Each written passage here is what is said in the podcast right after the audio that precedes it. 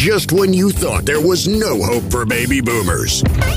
It's the Rational Boomer Podcast. Logic, common sense, compassion. Yeah, who knew? Now, here's Mike.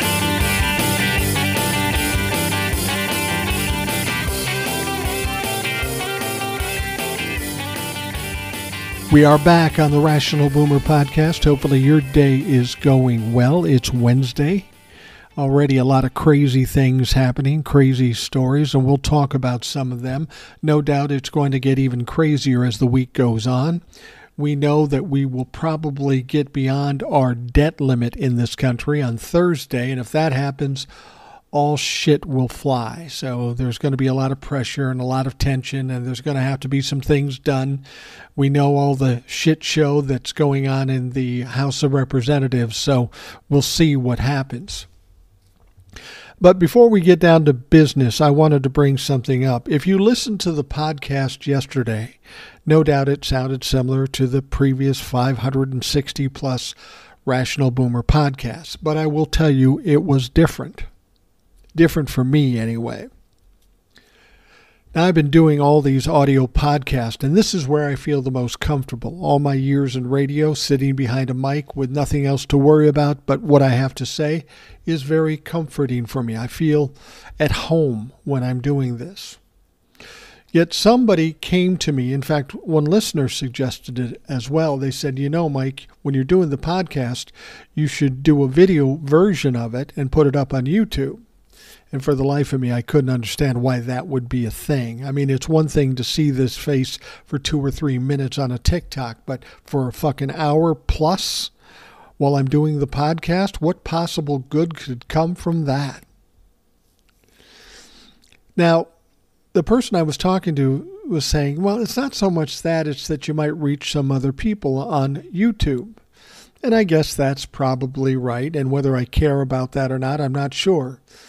But I said, hey, I will give it a try. So, yesterday's podcast, I figured I'd do the podcast like I normally do the podcast and just put uh, my phone up and record it. Actually, I didn't do it on my phone, I did it on my computer with a, um, a camera on the computer.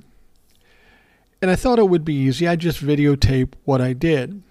But I found something that was difficult for me. Apparently, I'm not good at multitasking because as much as I want to focus on what I'm doing on the audio podcast, now I have to be concerned with how I look on the camera. Now, don't get me wrong, I'm not vain about this. And I can handle the two or three minutes when I do the TikToks. But when I'm doing the podcast, I kind of get into what I'm talking about. I move around a little bit, I drink water, I might even go for periods of time with my eyes closed. That may sound weird to you, but if I'm on a roll on something, sometimes I'll just close my eyes. It's easier for me to concentrate on what I'm saying. My eyes are closed right now. And the problem with that is if I'm on video while I'm doing that, it looks weird. And I have enough issues with being weird. I don't need to accentuate that by having video of it to verify it. So I did that yesterday, and I tried to be conscious of the camera and what I was doing in the podcast. And it was fucking uncomfortable. I don't like it. Now, I have a rule in anything I do these days now that I'm retired. If I don't like it, I don't fucking do it. And I love doing the podcast, so I'm not going to stop doing that, but I'm going to stop videotaping this podcast. Now, I know some of you are saying, yeah, well, I like to see it on YouTube. And I said, okay, I need to come up with a compromise. That's a rare commodity these days since our Congress won't even compromise. But I had to compromise and negotiate with myself. So, what do I do to keep everybody happy, or at least to the best of my ability, keep them happy? So I decided I'm just going to do the podcast like I do the podcast with no video.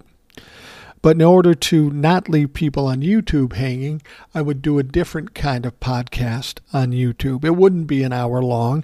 It would have my face in it for whatever fucking reason. And it would be about 20 to 30 minutes long. And it would be kind of a condensed version of what I'm doing here, or maybe even a different version. So that's what I did prior to this podcast.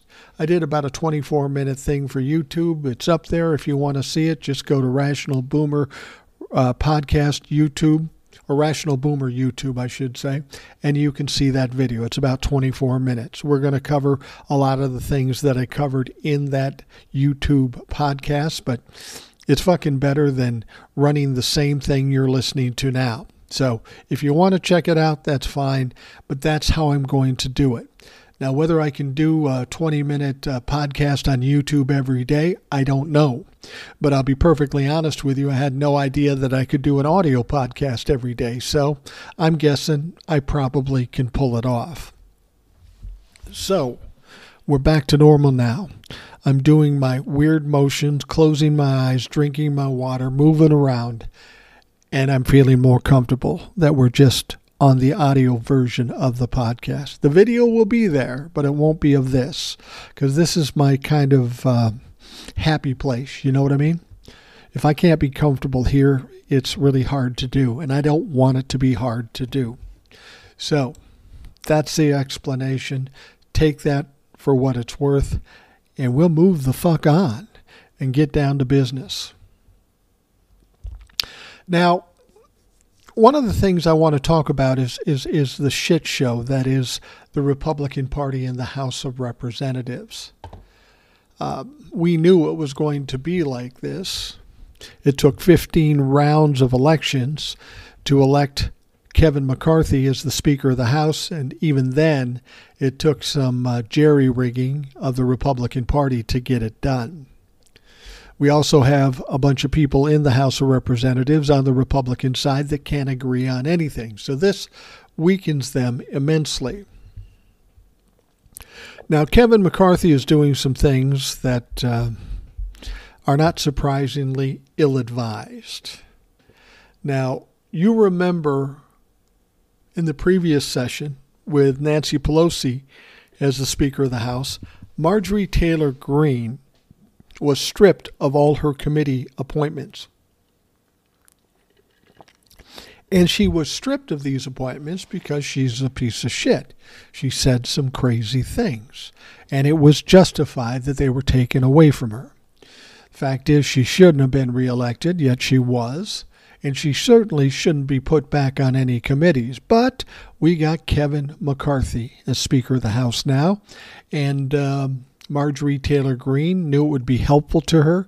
So she sidled up next to Kevin McCarthy, supported him all the way, even to the point where it looked like he wasn't going to be elected Speaker of the House.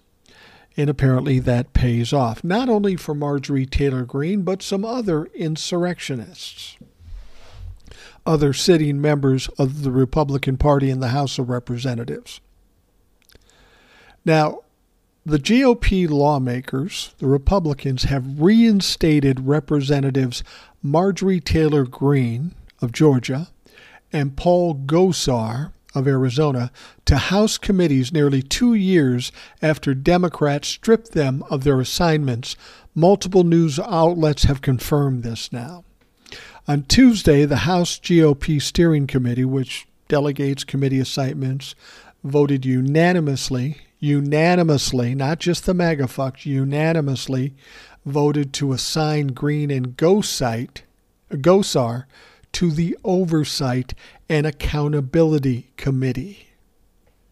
Are you fucking kidding me?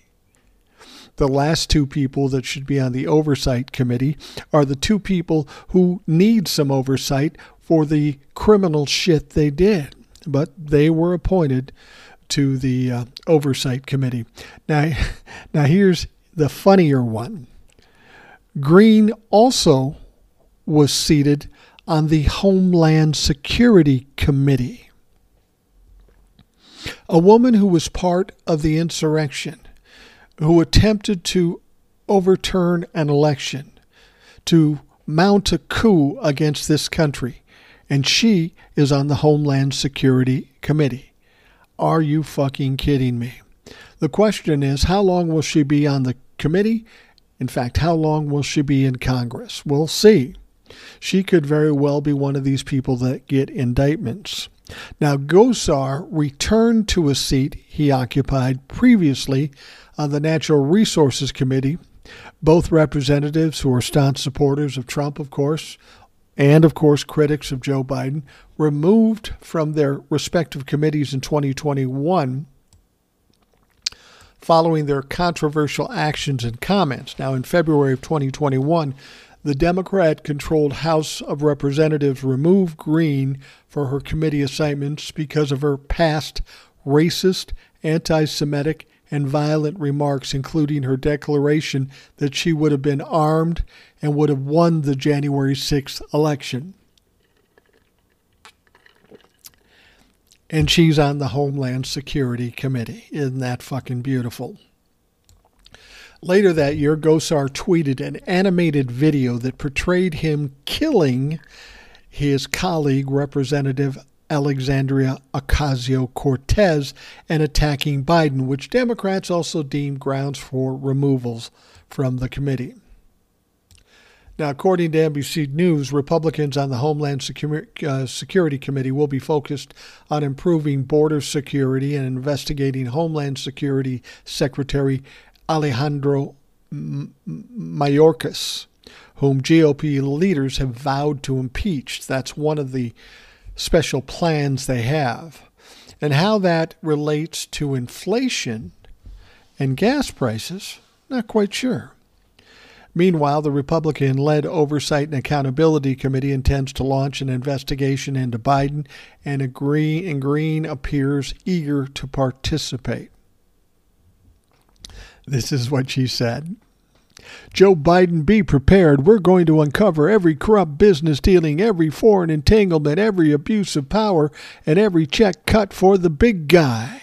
They keep saying that, the big guy, because it showed up somehow in Hunter Biden's laptop. Now, that could be fucking anybody. The idea that Joe Biden would be tied up in any financial dealings with his drug addicted son, I find that hard to imagine. Greene said in a statement on Tuesday, adding that the investigation won't stop at just the Biden family, but also every bit of government being used to abuse the American people. You mean like trying to overthrow the country, Miss Greene? Greene and Gosar's committee assignments are still waiting ratification by the House Republican Conference, which will occur next week. Now, following Gosar's committee removal in 2021, then House Minority Leader Kevin McCarthy declared that Democratic committee seats would be in danger if the Republicans won the House majority in 2022, which they did by a narrow margin, of course. CNN also reports that Representatives Lauren Boebert and Scott Perry were added to the Oversight Committee. A couple of other insurrectionists. But here's the good one. Guess who else got committee appointments? The fraudster himself. Representative George Santos has reportedly been assigned to the Small Business Committee and the House Science, Space, and Technology Committee. He must have got on there because of his great education and his master's degree that he didn't get, or maybe his his work background that he didn't do. Or, you know, in terms of the small business, he might have some impact there. It might be valuable. I mean, you think about a guy who one year was making $55,000 and was evicted from multiple homes because he didn't pay his rent, and then all of a sudden comes up with $700,000 to donate to his campaign out of the fucking blue.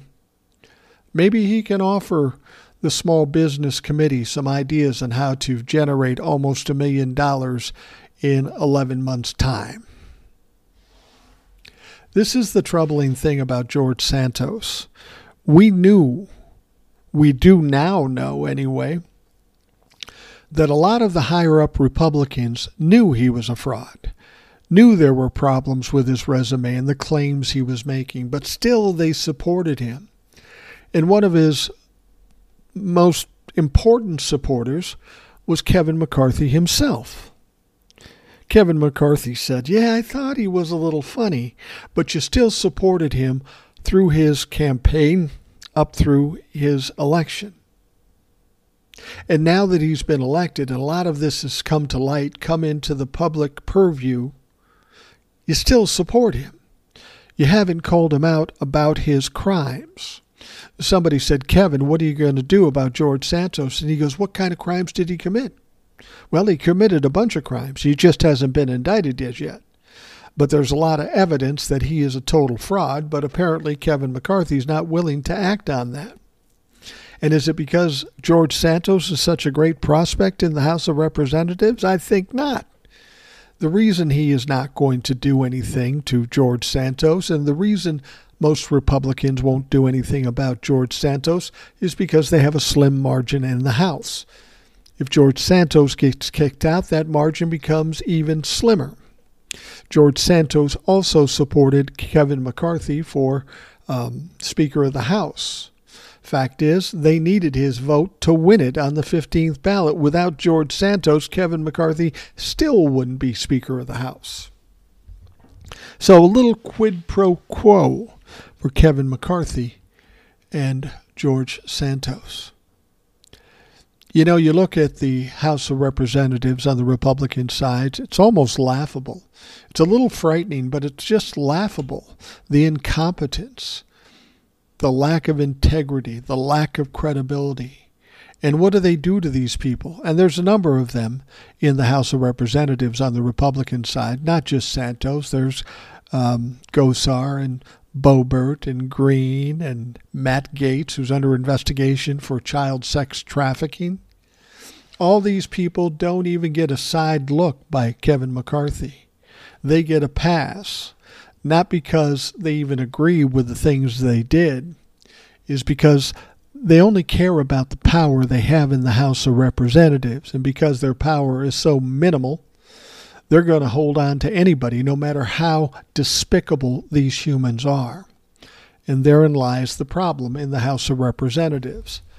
But you also throw in the fact that uh, they have a difficult time agreeing with anybody which means they're not going to get much accomplished. And even if they do want to get some of these things accomplished, like investigations into Biden or Hunter Biden's laptop or Mayorkas or whatever the fuck they want to do, the fact is they can do whatever they want. And if somehow they get it past the House, no way it's passing the Senate because the Democrats have the majority.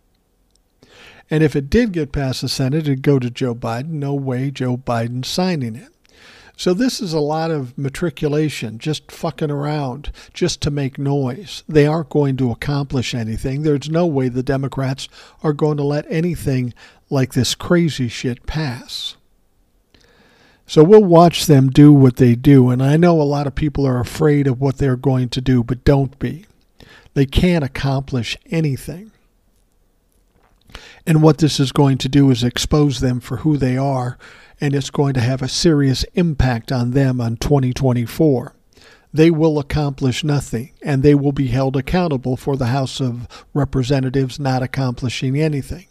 They're going to be going after these crazy investigations, and for whatever reason they don't know, that's part of the reason they lost the midterms. So I say let them go.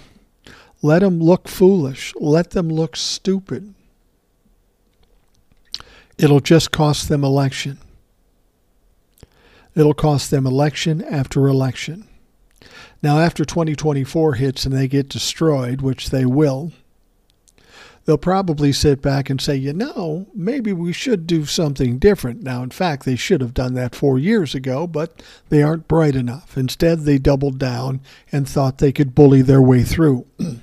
well, as it's turning out now, clearly that's not going to work. It's not worked at all but it's going to take another failure in 2024 beside, before they decide, you know, maybe we better change this up. And even if they decide to do it after 2024, it's probably going to take five or 10 years before they fix anything, if they ever fix it. Again, what I've said before, they have big problems ahead of them. As farther out they go, the more millennials and Gen Zs are going to be uh, the majority of the voters in this country, and then the Republicans are done. We are seeing the waning moments, the last, last gasps by the Republican Party. And they aren't going to go out with a whimper. They're going to go out loud and proud and causing all kinds of problems. So we have to be on top of this and we have to make sure that they're under control one way or another. And one of the reasons we have to do that is because, as much as they've been pretty despicable up to this point, we know they have a capacity to get worse, especially when they're in a corner and they're flailing and there's no way out. They will lash out. They may even get violence, and we're already seeing signs of that. Now, this is a small event comparatively to the United States in general, but this is serious and this is dangerous. A failed New Mexico GOP candidate charged with shooting at homes of Democratic politicians visited the officials beforehand to dispute his 2020 election loss, according to a new report that just came out. Now, we talked about this a little bit yesterday. The guy's name is Solomon Pena. He is a Republican. He was arrested on Monday. He was up for election for a, a state seat. I don't know if it was a rep or a state senate or what, but he was up for a seat. Now he got beat. You remember the good old days when a Republican got their ass kicked and they screamed and cried and went in the media and made claims and gaslighted people. And then when that didn't work, they filed a lawsuit and they lost the lawsuit. Then they had an appeal, they lost that appeal. Then another appeal, they lost that appeal, and so on and so forth. Well, apparently, some Republicans have learned a lesson. Hey, that doesn't work. We can cry and scream and lie all we want, but it doesn't work. So we got to kick this up a fucking notch. So what does Solomon Pena do? He hires four guys with guns, goes to these Democrats' houses, and shoots up the houses. There were at least six shootings between December 4th and January 5th. Thank God nobody was hit by a bullet, nobody was injured, and nobody died. But this motherfucker thought there was election fraud, thought the election was rigged, thought he was ripped off, that the Democrats did him dirty. Now, what you have to understand about Solomon Pena, he lost his election by 47%. Not 7%, 47%. Now, if it was election fraud, it had to be a fucking doozy. it's unbelievable. You you had to corrupt 40 per, 47% of the voting public. Now, how do you do that? Do the Democrats go out and pay off half the voters? I, find that hard to believe. Now, of course, Pena was caught, and so were the four co conspirators with him on these shootings. And how was he caught? Well, you know, Republicans are dumb motherfuckers. There's no question they not only do stupid stuff, they expose themselves, they make themselves complicit, they are implicating themselves at every turn. Because, as I said before the shootings, Pena visited the homes of his alleged targets to complain that the election he lost for state house was fraudulent. So I'm sure what happened was they call the cops after people are shooting at their houses, and uh, the cops come and go, Do you have any enemies? Anybody that doesn't like you? And I'm sure they said, Well, there was this crazy fuck that came to our house and was complaining to us. You may want to check with him. And of course they did. And it didn't take long for them to determine that he was the guy behind all of this. Now, one commissioner said Pena came to my house right after the November election. Uh, this was County Commissioner Adriann Barboa. She told NBC News this. He was sort of erratic in the points he was trying to make about the election and about how many doors he knocked on and how the number of votes didn't match, Barboa said. She called the police after Pena's visit. He was at my door and he was aggressive. He was an election denier, she said on December 4th. Eight gunshots were fired at her home. Well, it doesn't take a genius to put that to fucking together, does it? Former County Commissioner Debbie O'Malley told NBC News that Pena also visited her home and was angry about losing the election. He felt the election was unfair and untrue, O'Malley said, adding that she later called the police on December 11th, where her home was struck by a dozen bullets. Hmm, sounds like a pattern to me. A pattern by a stupid fucking criminal. Now, here's the interesting thing about Pena this criminal activity isn't new to Pena. Pena previously served seven years in prison for a 208 or 2008 smash and grab robbery. He was able to run for office after a judge ruled that laws barring convicted felons from office was unconstitutional. His Democratic opponent defeated him by 47%. Imagine that a convicted felon that spent seven years in jail for a smash and grab robbery lost the election. What are the odds of that, for fuck's sake? But here's the problem. You got somebody like this who does this, and you might say, well, he's crazy. But remember, the people before him tried all their other strategies, screaming and yelling and suing and appealing and all that sort of stuff, and it didn't work. Now, these people haven't changed their minds about election fraud. They're going to want to fight against future elections where they lose and claim fraud. If they know what they've done before doesn't work, do they kick it up a notch? Do they copycat what this idiot did in New Mexico? Well, it's hard to say, and I hope that they don't. But we know this copycat shit does kind of spread. I'll give you a case in point. We have the toothless redneck Trumplafucks who stormed the U.S. Capitol on January 6, broke into the Capitol, killed and injured police officers, tried to stop the legal certification of a fair and legal presidential election. We know they did this. Now, people in this country are thinking maybe they'll try it again. I don't think that's the case because they're in a much different situation. They don't have the pre- protection of a president, an attorney general, members of Congress, and uh, their whole card of Supreme Court justice. They don't have that anymore. They knew when they went in there that they would not get much pushback. And that's the only time a bully, and that's what these fucks are, are bullies, that's the only time they will go into a situation. If they think they're going to get pushback or maybe even lose, they won't go anywhere near that.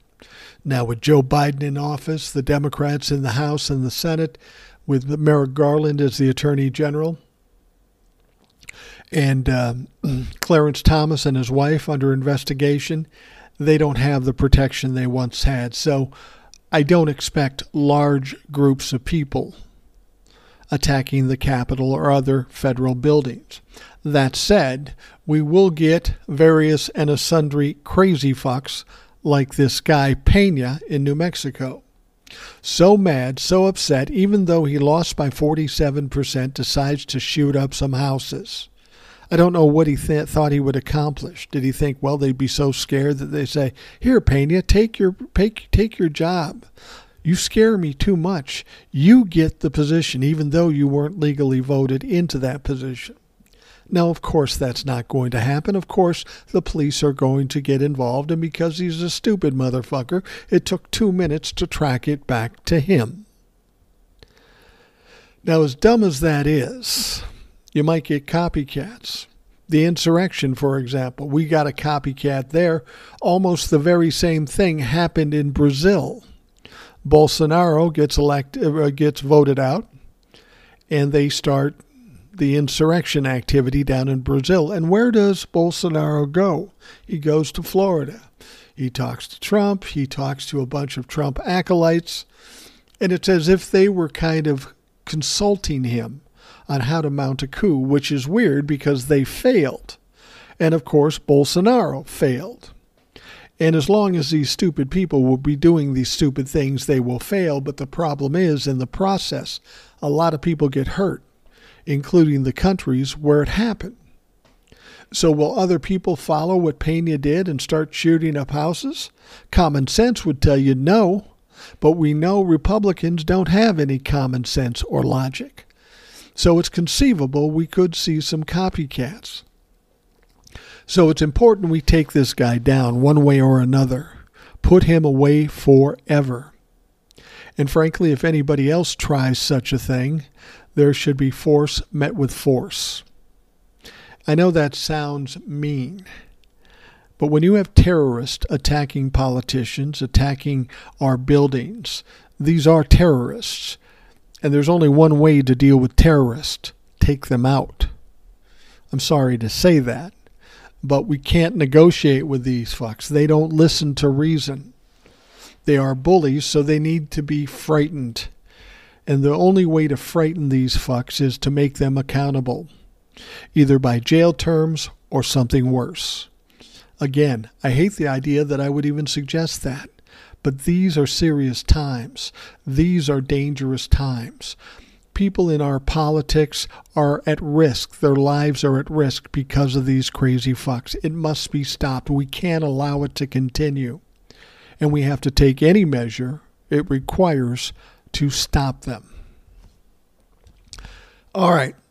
We're going to take a quick break and we will be right back. Hi, friends. I'm Trizdon, and I host a podcast called Extreme Common Sense with Trizdon and Ray. Our politics lean left, but since we live in Kentucky, we're forced on a daily basis to deal with our right wing friends. So, our goal is to bring people together and stay sane as Democrats in central Kentucky. If you love the rational boomer, you'll probably like us as well. So, check us out wherever you get your podcasts. That's Extreme Common Sense with Trizdon and Ray. Trizdon is spelled T R I Z D O N. That may make it easier to find. Thanks for listening. Now, as I mentioned earlier in the podcast, fraudster George Santos is being called out a lot. And as much as he's a fraud, as much as he's lied about everything coming into office in the House of Representatives, he was placed on some committees by Speaker of the House Kevin McCarthy. But here's the thing with George Santos. He keeps doubling down and he says he's going to stay in office. And I'll grant you, it's hard to get a member of Congress kicked out of the House of Representatives. Why that is, I'm not sure. You would think that would be one protection our government had against getting people that were less than ethical or even criminal in our government. But apparently, there's no safety valve for that. Why? I don't know, but that's something we need to look at, something that should be changed. Not just any criminal or liar or fraud should be able to be elected to a position of power, a position to re- represent a district. Now, to be perfectly honest with you, the Republicans should have flushed this out, and it sounds like they did, but they decided to do nothing. But at the same time, you would have to believe the Democrats did some background checks and some investigation. Why didn't they say something? Why didn't they do something? That's a good question. Why wouldn't they? If they could prove that he is a liar and a cheat, wouldn't you do something before he got into the House of Representatives and potentially do some damage? You would think that they would do that. Now, some people are suggesting they knew all along how bad this guy was. They'd wait till he's in office and then expose him. And I understand that strategy. It just weakens the Republican Party even more. But I'm a little concerned about that because this man can do some damage to this country because he's in his current position. It's not going to be easy to kick him out of Congress in spite of who he fucking is. He certainly won't get reelected two years from now, but two years is a long time. Democrats should have shut this down beforehand, but I have a feeling they didn't because they wanted to add to the shit show that is the Republican Party in the House of Representatives. Now, one of his fellow, one of uh, Santos's fellow representatives from his home state of New York, guy by the name of Representative Nick LaLota, called for the Department of Justice and federal elections commissions to freeze any campaign assets held by fellow Rep. George Santos on Sunday.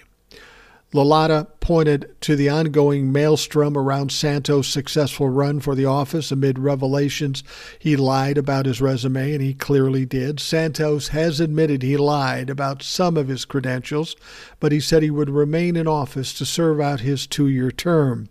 He says, Oh, yeah, I lied, but everybody exaggerates on their resume. Well, not to that extent, motherfucker. And if everybody else did exaggerate to that extent on their resume, they would be immediately terminated. So we're talking about a vastly different situation. If people exaggerate their resumes, they don't lie about everything like he did. So now this representative, another representative from New York, says they should freeze all his campaign assets, all his funding.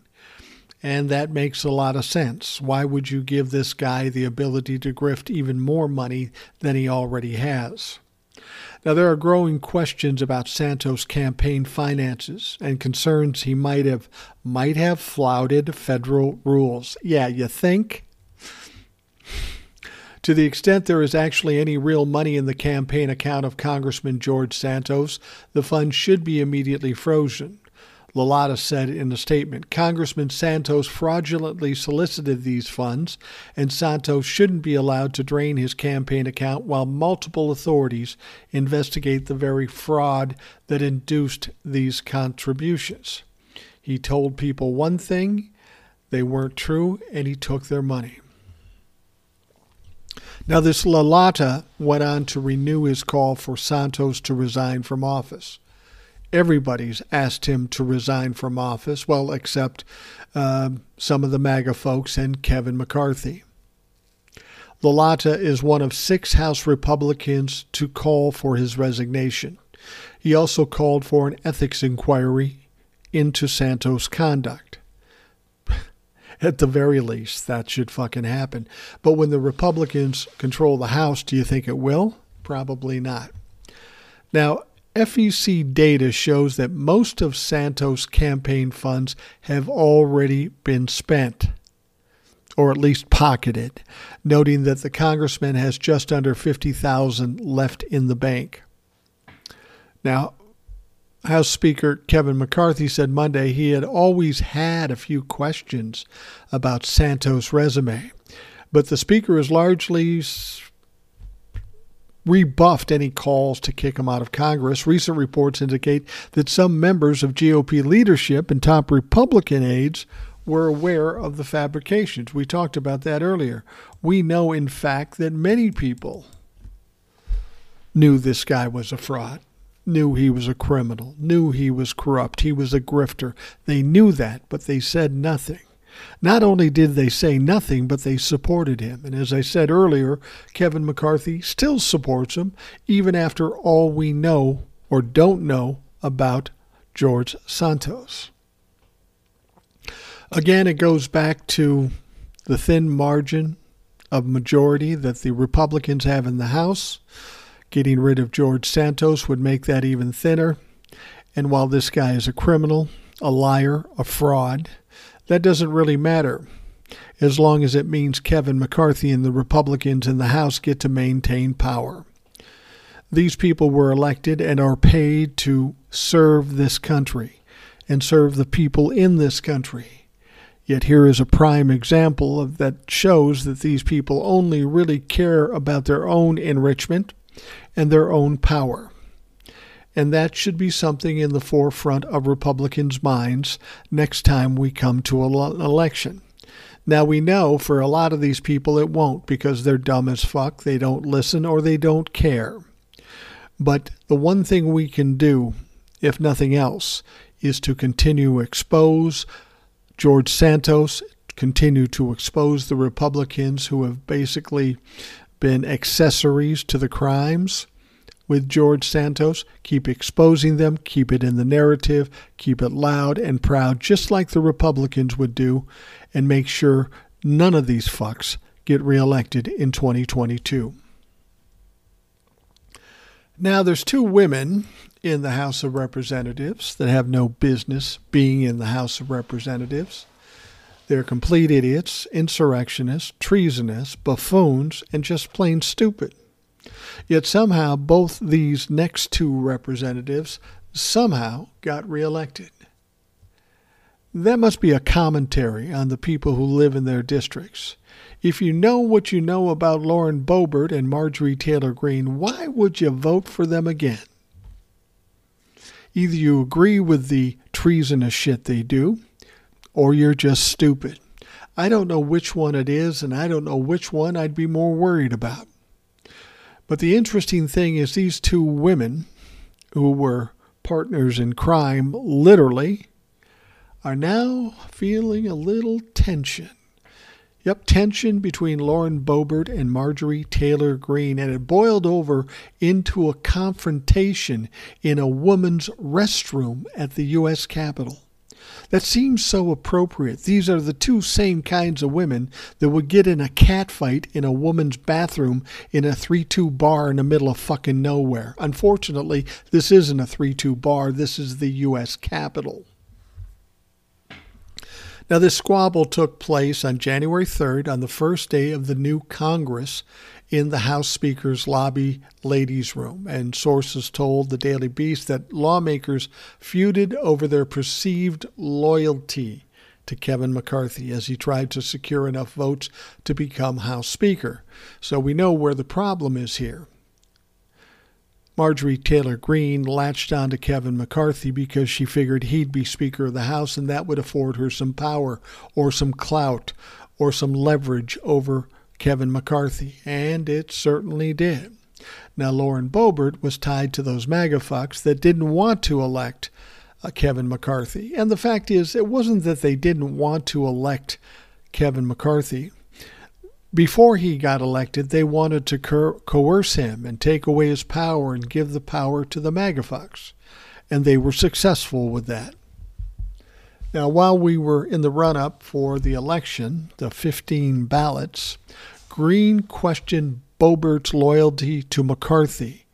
And after a few words were exchanged, Bobert stormed out, said one source familiar with the argument. Oh, she was upset she stormed out in her stripper her stripper uh, heels clicking all the way down the hallways of the House of Representatives. So Greene said to her, You're okay taking millions of dollars from McCarthy, but you refuse to vote for him for Speaker, Lauren. According to another source familiar with the confrontation who saw this thing. The first source said Greene came out of a bathroom stall and confronted Boebert, who had been unaware the Georgia Republican was in the restroom, for talking campaign money from McCarthy and then turning against him in the speaker voting. That's when Lauren said, Don't be ugly, the first said, adding that Boebert then ran out like a little schoolgirl. Boebert declined to comment on the matter, saying only, See you later, bye and Greene did not respond to a request for comment. Now, here's what I've got to say about Lauren Boebert. I have to give her a little credit. She said, Don't be ugly.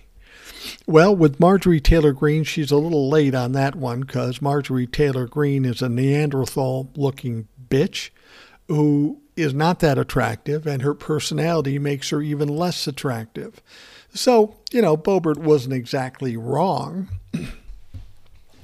Representative Debbie Dingell of Michigan allegedly witnessed the near screaming match, according to sources, but she declined three separate times to describe what she saw in any way, shape, or form. She said, What happens in the ladies' room stays in the ladies' room. Oh, that's. Br- did you write that? Did you write? Did you make that phrase up? I just love this, though, because it shows how the closest of friends, and they were the closest of friends, are fighting amongst themselves. They see Democrats as their foe, but they can't get to the foe while they're fighting with themselves. And the fighting didn't stop there. Apparently, some resentment lingers within the Republican caucus following the contentious voting for Kevin McCarthy. Some members still bitter over the deals cut by the California Republican to get the support he needed to prevail. He sold his soul to the devil, or in this case, the MAGA fox, the Trumplafucks. He literally sold his soul and his future to MAGA. Well, there's another rep by the name of Vern Buchanan. He, he was reportedly considered retirement after he, pa- he was passed over uh, for chairman of the powerful House Ways and Means Committee in favor of McCarthy ally Representative Jason Smith. Now, Vern Buchanan really believed that he was going to be the um, chairman of the House Ways and Means Committee, and that's a very powerful committee. Now, I don't know much about Buchanan's background, but I'm guessing he's not a MAGA fuck, and I'm guessing he is not as big an ally with McCarthy, but he put in his time. He, he paid his dues, and he expected that he would be the chairman of the House Ways and Means Committee. The publication that Buchanan reported that Buchanan exploded after losing his potential spot on the committee. Again, Republicans fighting with Republicans. And what Buchanan said to McCarthy, I just love. Buchanan looked at McCarthy and said, You fucked me. I know it was you. You whipped against me. Buchanan then turned to McCarthy's deputy chief of staff, John Leganski, and let him have it, which surprised House insiders. It was shocking to see such fury from Buchanan, who's known for being mild mannered. Indeed, I heard that tirade was so heated that the Speaker's security detail stepped in with a light touch. Now, Buchanan, whose team says he does not intend to retire, had been the most senior member of the Ways and Means Committee, while Smith was fifth in line before he got elevated to chairman. McCarthy spokesman Matt Sparks denied that security got involved in the verbal outburst by Buchanan, and at no point did anyone have to step in, Sparks said, which we know is a fucking lie. Because everything that comes out of the Republican's mouth is a fucking lie. But again, it goes back to what I've said before. We've got Republicans fighting against Republicans.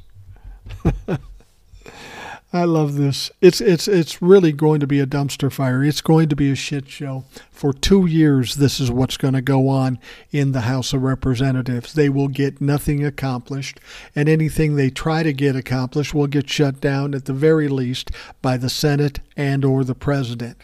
But they're going to have a tough enough time getting it through the House because most of the House doesn't side with the Trumplafucks. It's a mess for them. They know it's a mess. They know they don't have power. Now they come out acting like they have power, but that's what Republicans do. They make ridiculous claims. They double down. They try to bully their way through. Well, it's not going to work. And for two years, they will look like fools fighting amongst each other. Let's talk about George Santos. I need to talk about something funny. All right. A former acquaintance of Representative George Santos, not a friend, an acquaintance, on Tuesday added some new details to the scandal plagued congressman's cultural appropriation of the Jewish faith and religion. We're hearing all kinds of shit coming to light. We heard that uh, somebody, maybe a serviceman, had a uh, um, uh, a dog, you know, one of those helper dogs with the vest and stuff like that, and it was sick. And George Santos fundraised three thousand dollars to get the dog some uh, some help, some medical help. But now this gentleman is saying, in fact, George Santos just stole the money. Oh, big surprise. And his dog is now dead. That's just one of the many things that are coming out now. now, during an interview with CNN's Anderson Cooper, Santos' former roommate, Gregory Morey Parker, said that he knew Santos by two names. We don't even know his name. We got three different names. He's going by Santos, George Santos. But this former roommate knew him as Anthony DeVolder and Anthony Zabrovsky, with Zabrovsky being the last name Santos used for his fake pet charity GoFundMe page. He would say, Oh, well, the Jews will give me more if you're a Jew, Morey Parker quoted his former roommate. So, he wanted to be perceived as a Jew because he felt the Jews would give him more money, which to me sounds anti Semitic. But still, he collects the money, and instead of giving it to the appropriate people in the charity, he fucking pockets it. The two would only live together for a couple of months, but it was long enough for Morey Parker to witness Santos' deception firsthand. Now, Morey Parker recalled Santos stealing a scarf from him that he ended up wearing on the January 6th insurrection. Can you imagine that? This roommate. It was it was a it was a nice Burberry scarf. George Santos, or whatever his name is, stole it from this guy. And then on January 6th, when he's up at the podium giving his speech, there's that same scarf around his neck. And as I said, he also lent credence to a story about Santos allegedly stealing $3,000 from a veteran that was supposed to go to his dying service dog. Uh, he's a sweetheart of a guy. You think the uh, law's going to catch up with him? I think they're going to. Morey Parker proved the closeness of his relationship with Santos by sending in a photograph of him and Santos's mother, who lived near him and Santos. Morey Parker described Santos' mother as a very, very, very sweet, sweet woman. The public outcry over Santos doesn't shock Morey Parker.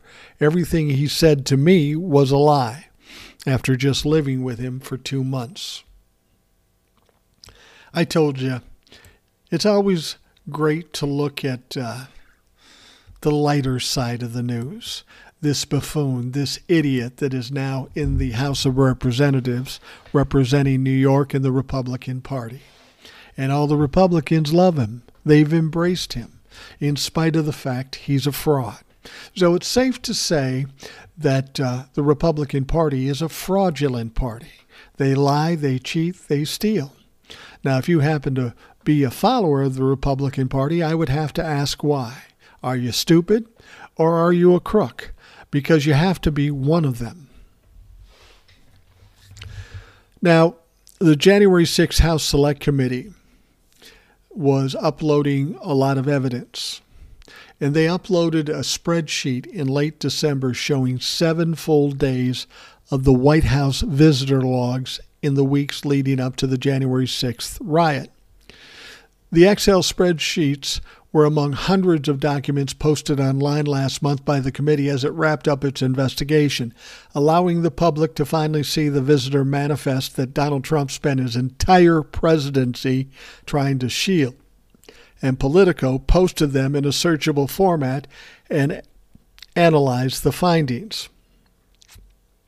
Now, these logs aren't exhaustive and cover only the dates December 12th, 14th, 18th, and 21st of 2020, and then January 3rd to the 5th on 2021, and do not show the specific purposes of the visits or identify visitors beyond their names. So there's a lot of names you may not know or may not recognize, but there are some that you do. The logs do shed light on events covered by the January 6th investigation, such as the chaotic Oval Office meeting on December 18th, when outside advisors such as Sidney Powell and Patrick Byrne. Now, who's Patrick Byrne? He's the former CEO of Overstock, and he's a Trump humping piece of shit. And Patrick Byrne suggested seizing voting machines and provided an accounting of the Fox News broadcasters and others who met with Trump in the final weeks. The logs also show five staffers for then Representative Devin Nunes of California, who's now apparently the CEO of Truth Social, that slowly dying piece of shit app. Devin Nunes reviewed documents that Trump intended to de- declassify, and a number of artists and photographers visited the president's private residence in the same period for reasons that are not listed.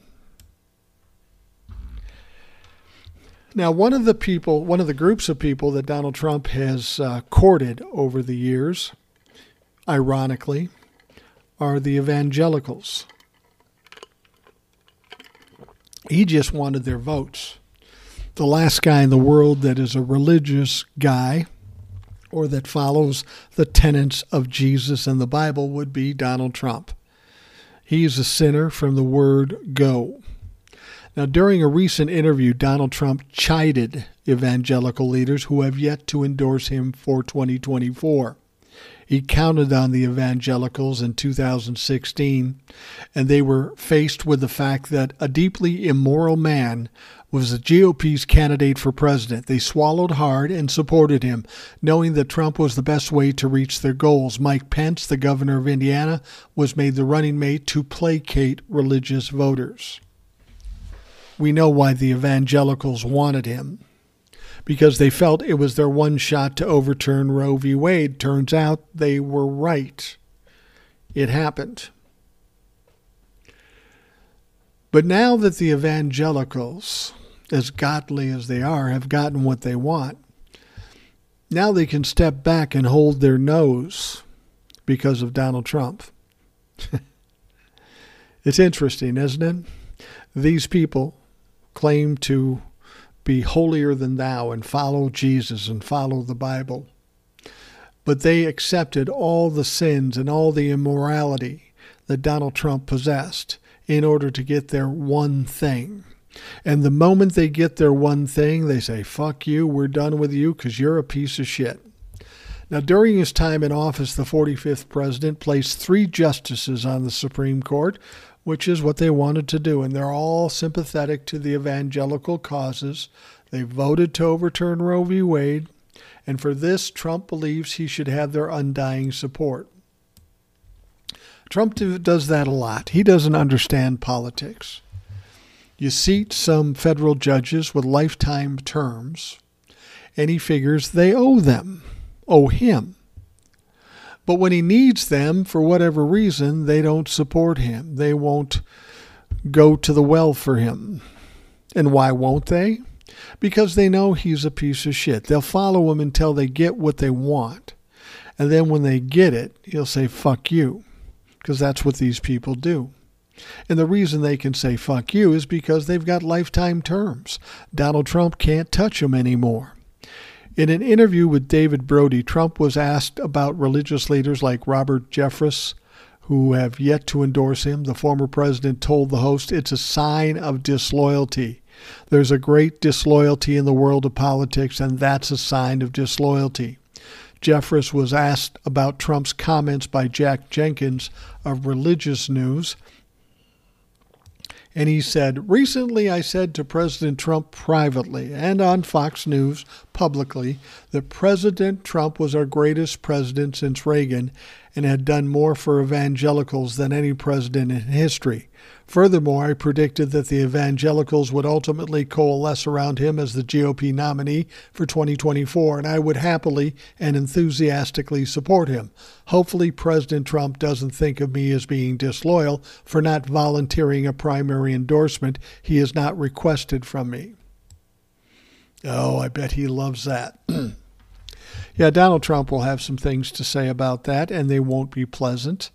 And um, let's be honest, if we get to 2024 and Donald Trump, for some reason, some remote reason, actually becomes the candidate, and I don't believe that's even possible, the evangelicals will probably coalesce around him. And you know what? Donald Trump is such an idiot. He'll accept them because anybody that speaks kindly of Donald Trump is his buddy.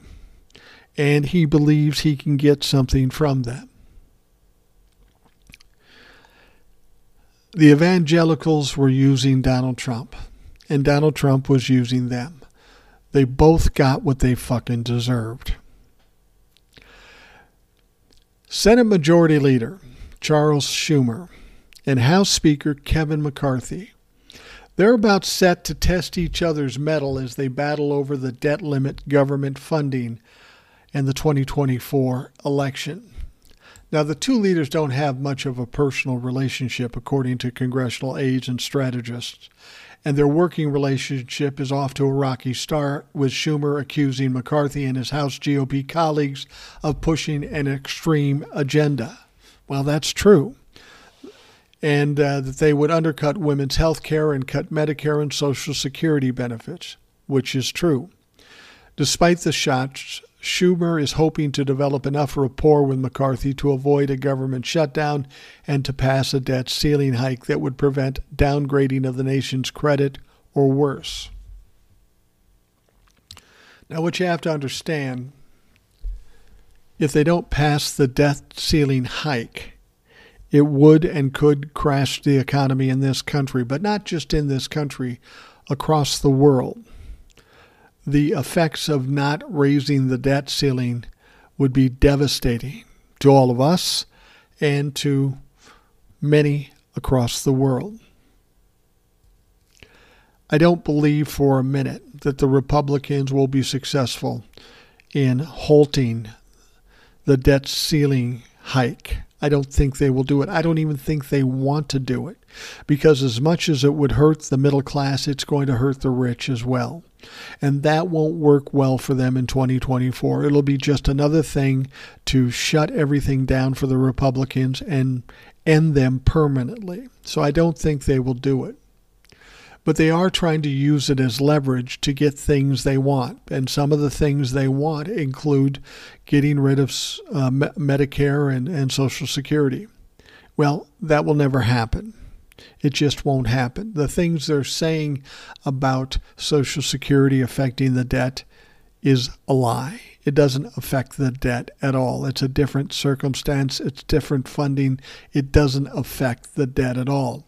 But they will use that in their narrative in order to scare people.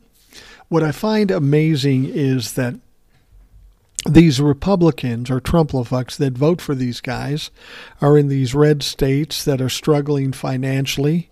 A lot of poor people in these states, and a lot of these people count on Social Security. Why would you vote for people who want to take your only source of income? But that's exactly what they've done. Now, bigger legislative deals are much less likely, as is a warmer working relationship. There's no reason up until now for them to have a relationship said Rodell Mollineau, a Democrat strategist and former aide to the late Senate Majority Leader Harry Reid. He noted that it doesn't help McCarthy with his own GOP conference to be compromising with Schumer. Because you know what's going to happen when he compromises with Schumer. The MAGA fucks are going to get mad. They're going to add, ask for a vote of confidence, and then Kevin McCarthy is out. Then once again, they're going to have to try to elect another Speaker of the House, and they're going to have the same problems. Now, McCarthy has developed a back channel relationship of sorts with Senate Minority Leader Mitch McConnell, according to the GOP aides. McCarthy and McConnell don't often make public appearances together, but aides say they have a good relationship and meet regularly. I find that hard to believe as much as Mitch McConnell is evil, he is smart. And Kevin McCarthy is an idiot. Mitch McConnell knows he's an idiot. It's because of McConnell, or it's because of McCarthy and the MAGA fucks that they lost the midterm elections. Mitch McConnell knows this, and he's got to have some disdain for Kevin McCarthy and his stupidity. A GOP leadership aide told The Hill that two leaders try to meet at least once every congressional work period and rotate meetings between their offices using a private hallway between two chambers. God forbid we see them actually connecting up. McConnell and McCarthy have repeatedly split in public over high profile bills such as the $1 trillion bipartisan infrastructure bill, legislation to address gun violence after the school shooting in Uvalde, a $280 billion dollar bill to uh, help the domestic semiconductor industry and the year-end 1.7 trillion omnibus spending package. Will these uh, people ever come together? Will they ever work something out? I doubt it. I mean, frankly, these people haven't shown any kind of ability to compromise with the Democrats, certainly, but they can't even do it amongst themselves. And this is going to cost them big. They are going to accomplish nothing. And when they accomplish nothing, they will pay the price in 2024. The Democrats are going to throw this in their faces and use it in their campaign, saying they're do nothing Republicans. Two years they did nothing but argue and try to pass conspiracy theory bills. And that will be the end of the Republican Party, at least in the House of Representatives. So we'll keep our fingers crossed. We're going to have to sit and watch a shit show for two years in order to get to that point, but we'll do what we have to do. The Senate can pass some things. They certainly can appoint some federal judges.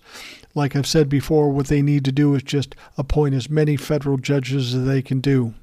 There's no point in trying to fight with people who don't want to do anything. We've seen Congress waste a lot of time and Biden waste a lot of time trying to work on bipartisan bills. They don't work. The Republicans don't want anything to happen. So instead of wasting time doing that, you should focus on those things you can do, and appointing federal judges is one of those things. Let's appoint more federal judges than any other president in the history of America. That will sting for the Republicans and it'll allow them to just spin their wheels and look stupid in hopes that in 2024 enough people recognize it so we get these fucks out of office. All right, we are going to wrap up the Rational Boomer podcast. I want to thank you for taking time out of your day to listen. I hope you have a great day, and we'll talk to you again tomorrow. Thanks for listening to the Rational Boomer podcast. Don't forget to subscribe so you don't miss an episode.